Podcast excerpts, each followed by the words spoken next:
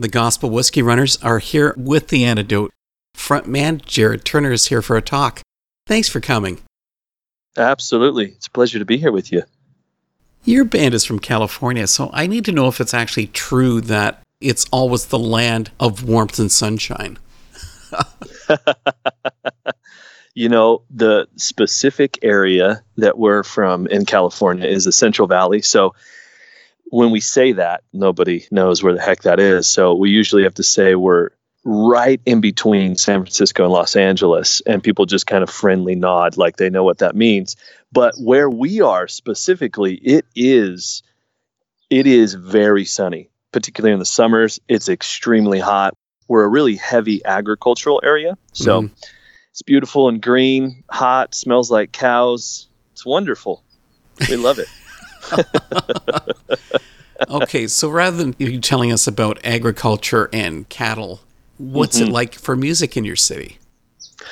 Yeah, that is a great question. Uh, if if we looked back in 20 years ago, I would say not much other than you know potentially sitting on a porch playing some music. But in the last 10 to 15 years, there's been quite a a music scene that's popped up for us. And a lot of that has to do with a nonprofit organization called Sound and Vision. And they've been working hard over the last decade, um, bringing lots of music, which then inspires, I think, um, lots of music in this particular area. So I actually think, you know, sticking with the California theme, I think there's a bit of some gold in these hills here where we're at in the Central Valley do you find some gold when you go to play shows? Because where do you have to travel to?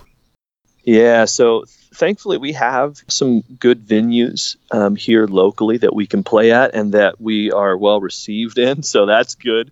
Um, you know, it's kind of nice to have just a hometown spot that you can play, practice new music. You can have plenty of people that are familiar with you or fans of you that will travel, you know, an hour or two away if they know you're going to try something out. Um, but actually, we travel a bit in California, but most of our travel is outside of California. That makes things expensive. It makes things really expensive, especially uh, when you have to pay for everything yourself. Jared, you have to explain to me about your band name, the Gospel Whiskey Runners. I mean, I just don't get it. How can whiskey running and the gospel connect? Yeah. Well, it connects almost nightly in my house, but I the the name the name it, it was very intentional. The story behind the name, uh, my brother, who's also in the band with me, he's uh, the better looking brother that plays mandolin and keys. Um, but he doesn't write songs, so he can't lead the band. Uh, but he and I actually have family roots in Kentucky. So our family has a long standing history in the Appalachian Mountains there. And my dad comes from a family of about seven brothers who also played music in the hills. And it was very, very bluegrass. Um, your very traditional mountain music. And so we come from a, a line of musicians, but we also come from a line of moonshiners as well. So during Prohibition, although nothing is on record totally, um, our family actually ran whiskey through those hills in Kentucky as well. So when we started playing music, obviously we were kind of born and raised on that sound and those particular instruments and that feel, that imagery that's used in that particular style of music when we were searching for a name, we thought, well, let's just have a name, tip of a hat to kind of our roots. Um, instead of running whiskey into places that we play, uh, we run good news. And that's typically how we write our music, how we play our music. There's always an edge of hope, of light. And so that's where the gospel whiskey runners comes from. Have you ever had any Christians coming up to the band at a show and saying, You're going to burn in the fiery pit. I mean, associated you know, the whiskey. We we we haven't had the privilege yet of that, uh, thankfully. But honestly, we don't play much in the Christian circles. Uh, maybe it's our name that keeps us out of those places, but it's a name that is it's cool enough for Christians that they feel cool, like, ooh, this is edgy. And it's also, you know, uh, you've got whiskey in it, so nobody really gives a crap what you sound like. You know, you sound cool. So it's enough of an edge to work in both places for the most part. You've brought up a little bit about the history of the band, but how did it begin? Actually, it started about this time of year, Christmas, maybe eight years ago. The other vocalist in the band, Colette Bowley, who's the female vocalist in the band, also quite the sparkle of the band, she and I met in a coffee shop, and she was telling me her stories about being rejected from auditioning into bands before. And I thought, well, why don't we just start a band? and it was at Christmas time. We said, well, let's just cover Christmas music. We don't have to, you know, do anything. We can just put our spin, our taste, our little edge on it. And so we did that. We played a show at a little tiny coffee shop nearby. And it happened to be kind of like their holiday extravaganza. There were hundreds of people that were listening to this and and it worked. I mean, the sound worked, our chemistry worked together, and so somebody interviewed us. We gave them fake names. We gave them the name, you know, that we had talked about a bit as a band name, but we gave them actually fake names for ourselves. I think Patty Westmont and Oliver James. And so we had a whole elaborate backstory because we never thought this would go anywhere. Um, but after that Christmas season, we, we said, man, there's something here. And the rest of the musicians said, man, if we could continue to do something, that'd be great. And I said, well, actually, I've written a few songs, you know, and we could try that out. And honestly, the rest is history. That's kind of where this thing started. And your sound is contagious. I mean, it's roots, it's folk rock, it's Americana. It has a touch of a few other styles. Have you ever felt that your music is really coming from another place and time? You know, that's a great question. Um, we definitely have tastes of kind of days of old in our sound. We found it's difficult to do that authentically, if I can use that word, because of where we're at at this time with digital and I mean, to really hone some of those sounds, to almost preserve it, I kind of liken it to seed preservation you know, there's these wonderful, beautiful sounds and instruments and styles and imagery and writing that takes place, particularly in those kinds of styles of music, that we really want to hold on to those and make sure that they don't get lost. So we're not perfect at it. We don't nail it. We're not bluegrass enough for bluegrass fans, and we're not indie rock enough for indie rock fans, but we really try to find that kind of beautiful blend of new, but also something that's rich and has a history to it. I love how you mentioned about preserving seeds from somebody coming from an agricultural area. yeah, it just falls out of us around here, you know. When you stare at these beautiful fields all day, it's what you got to work with. you sort of drew upon some of those seeds by heading into the blues with a mini tribute on the song Muddy Waters. Yeah, Muddy Waters that song, you know, it's interesting. Even the the blues themselves, it it kind of pulls up these feelings inside of people, you know. So that's actually one of the most responsive songs that we play, and I think it is because we we dipped into those streams of blues, and it's that kind of deep, almost dark uh, side of life that things don't go well, things aren't clean and pretty. And when I think when music, one of the gifts of music is helping people go to places um, that maybe they wouldn't go on their own. When we play that song, or even just people who come up to us and say they've listened to music, that particular song is one that elicits all kinds of emotions. It's interesting because when you write a song, you have some intention of what you're writing for but then interpretation of that song can go a hundred different ways. So, mm-hmm. so people could interpret that song. I mean, just like any kind of piece of art, you could interpret it a thousand different ways. It speaks to you in certain ways, but that song particularly, it just elicits deep kind of emotions and responses from people.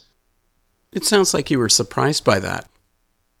You know, honestly, it is a little bit of a surprise that that song actually came out of, um, I don't want to say accidental, but it came out of a practice night where we um, may or may not have had a bit of whiskey and we were engaging in some conversations of just some you know some disappointments about things that had happened in that particular season of life. And and we started to just play you know often we'll sound check make sure everything's you know working properly. And then we just began to play. And that song in about a 15 minute span got written.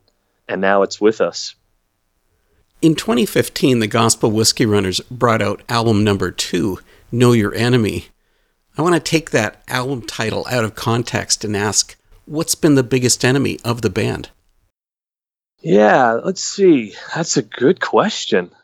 I like that one. Um, the biggest enemy of the band, I would say time maybe is the biggest enemy that we've run into. And that being time to play, time to write, time to live, time to enjoy, time to travel. I mean, you can fill in the blank with anything really. We, you know, because um, music is not our full time gig. Um, it's a full time passion for us, but it's not our only job. We actually all have full time jobs. And so time is generally the biggest um, kind of battlefield that we face to make this thing work and uh, and that's across the board. I mean, there's there's about a maybe a million things that sound really great to do, you know, but that darn thing called time, at least feels like it keeps getting shorter and shorter and keeps getting filled up with other things. Well, time really ties into that album too because it came four years after your debut release. And I mean, for most artists, that kind of a wait can be a death sentence. That is true.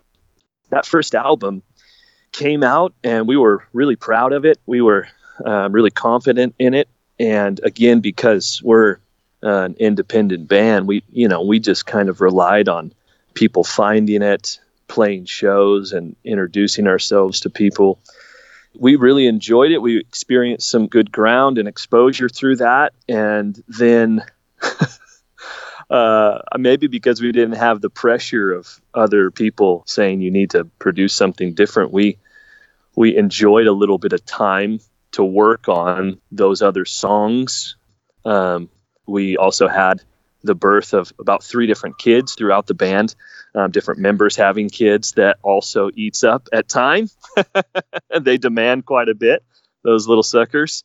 So um, we never stopped playing music. We actually just kept playing those songs and a lot of the songs that were on that second album um, as we traveled and played but we never stopped playing. We just also didn't have money or much time to record something new as well. Topically, it's interesting when the band covers two different looks at love. You have human love on Tennessee Farmer's Daughter, and then also divine love on What a Love. What's it like to separate the two and which one takes top spot? Whoa. You are just after it just going for the jugulars here. All right. Uh, you know, I'd say that definitely divine love is is woven through all of our music. It's the deepest source of inspiration and spark for everything that we're doing. But human contact, that love, it's the clearest picture we've got. And honestly, we just decided we wanted to sing about both of those things we wanted to enjoy both of those things and we didn't really want to sacrifice or let go of one side and just grab onto the other because that's not that's not life. That's not any of our lives you know. So we we want to clearly speak and sing and craft some conversations around that divine love like what a love. Um, but we also want to talk about the really sweet and sometimes painful side of human love, which honestly is what Tennessee Farmer's Daughter is about. It's mostly about just crazy women that you meet in life and how you know that this may not work out well, but you just keep moving towards them for some reason. So we didn't want to um, get pigeonholed on either side. Well, of course, you you know you're Christians and you're going to sing about God's love, and um, but we also want to write songs about smoking cigarettes and loving pretty women because sometimes you just do that too. Tell me about the crazy woman in your life. Hopefully, she's not listening to this, but uh, I have a beautiful wife. We've been married now for five years, and uh, she was actually we weren't married at the time, but she was definitely hanging around the studio at the time we were first recording that album. It's been a beautiful kind of process. She's such a graceful woman to give space and time and uh, she's honestly the best cheerleader that I know in this life to just keep us kind of going. And one of the songs on Know Your Enemy is actually written for her and about her. And so she's a steady rock. She's the unsung hero, one of the unsung heroes for the gospel whiskey runners, that's for sure. I usually find that the songs from the gospel whiskey runners are fun. I mean, is life not really that serious or difficult? you know, we are a band that's split between optimist and pessimist, and we happen to be led by uh, an optimist, which is myself. And life is both of those things. Life is hard. It's serious. We've experienced loss and grief, even just in our little small band of merry men and women, that really would make you question and struggle and ask those large questions. What is this all about? And what's the purpose of this? But we also know that we have a deep root of hope inside of each of us that this life isn't everything that there is, that there is another uh, beyond this, and it's much longer than we have here, and much more beautiful and much more full and robust. And so we have that deep root of hope inside of us um, that actually helps us enjoy the really good things of this life and hold them lightly, but it also helps us uh, make sense of the deeper things and the more painful things, and, and as well hold those things lightly. Well, Jared, you do have a serious song called Brothers on your debut album, and it's about being a prodigal son. Is there a personal connection to that? Yeah, that one came straight out of my life, the pages of my life. Um, I do have an older brother that plays in the band. He plays mandolin.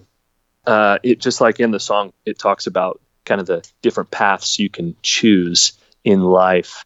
We definitely chose different paths for a bit, and by grace, we wandered back onto a, a similar path with each other. Um, and so that song is very personal because it is about the very familiar prodigal road that I know. And even though his record is a little more sparkly than mine, um, he also knows that prodigal road, just in different ways and different forms and functions. So you're actually the black sheep and he's just a gray color? I like that. Yes, I like that. The Gospel Whiskey Runners has a trio of new singles that have just come out. One of the songs, Already Gone, talks about not letting time take its toll on your life. You're not feeling old, are you? Oh, I don't know. There's something cruel in life. You know, you you hit your prime, I think, in your like late 20s. And then when you hit mid 30s, things just start breaking down. And, uh, I don't feel that old, but uh, I'm thankfully surrounded by people who are younger than I am, and I'm looking at their life and at the pace that they're running. And I'm also thankful to be surrounded by men and women who are older than I am too. And I'm looking at them and their pace of life. And I'm just seeing kind of how you can approach and how you can pace yourself in life. And really, time isn't necessarily, I guess, always the enemy. You know, it's it's on a steady beat, and it's uh, what we kind of decide to do in the midst of that beat. uh, that really, I guess, that song is particularly is kind of talking about. I would think that Already Gone also almost intimately ties into your music. I mean, because how does the band manage to keep things going when you already spoke about having young families with young kids? Yeah, it definitely comes down to a choice. Everybody's got 24 hours in a day, and what you do with that is really your choice. Now, when you start adding kids and careers into that, that time gets spoken for, but there's still a little bit left. And so we as a band have just collectively said we're going to use, you know, some of that little bit left and we're going to we're going to do this. We enjoy it one. Uh, we believe that the way that we're holding this this kind of tension um, of you know, singing about a real deep sense of hope, and then also singing about the joys that you can find in just everyday life. We we think that we have a particular kind of voice and uh, something to offer into the conversation here of life. So we all are committed to spending, investing, and pouring out some of that little bit of time in between all those other beautiful things in life to really devote ourselves to music and writing and playing. Well, I think I've really been keeping you way too long here, but I do want to finish with another of your new songs, Ain't That Time. What inspired the song? Yeah, Ain't That Time.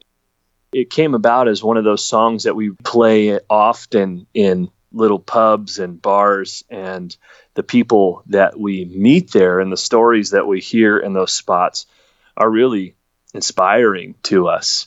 And Ain't That Time is really about in our own personal lives and in other people's stories that we've run across about there's a lot that can kind of knock you down in life. There's a lot that can get you off maybe what you thought was your course.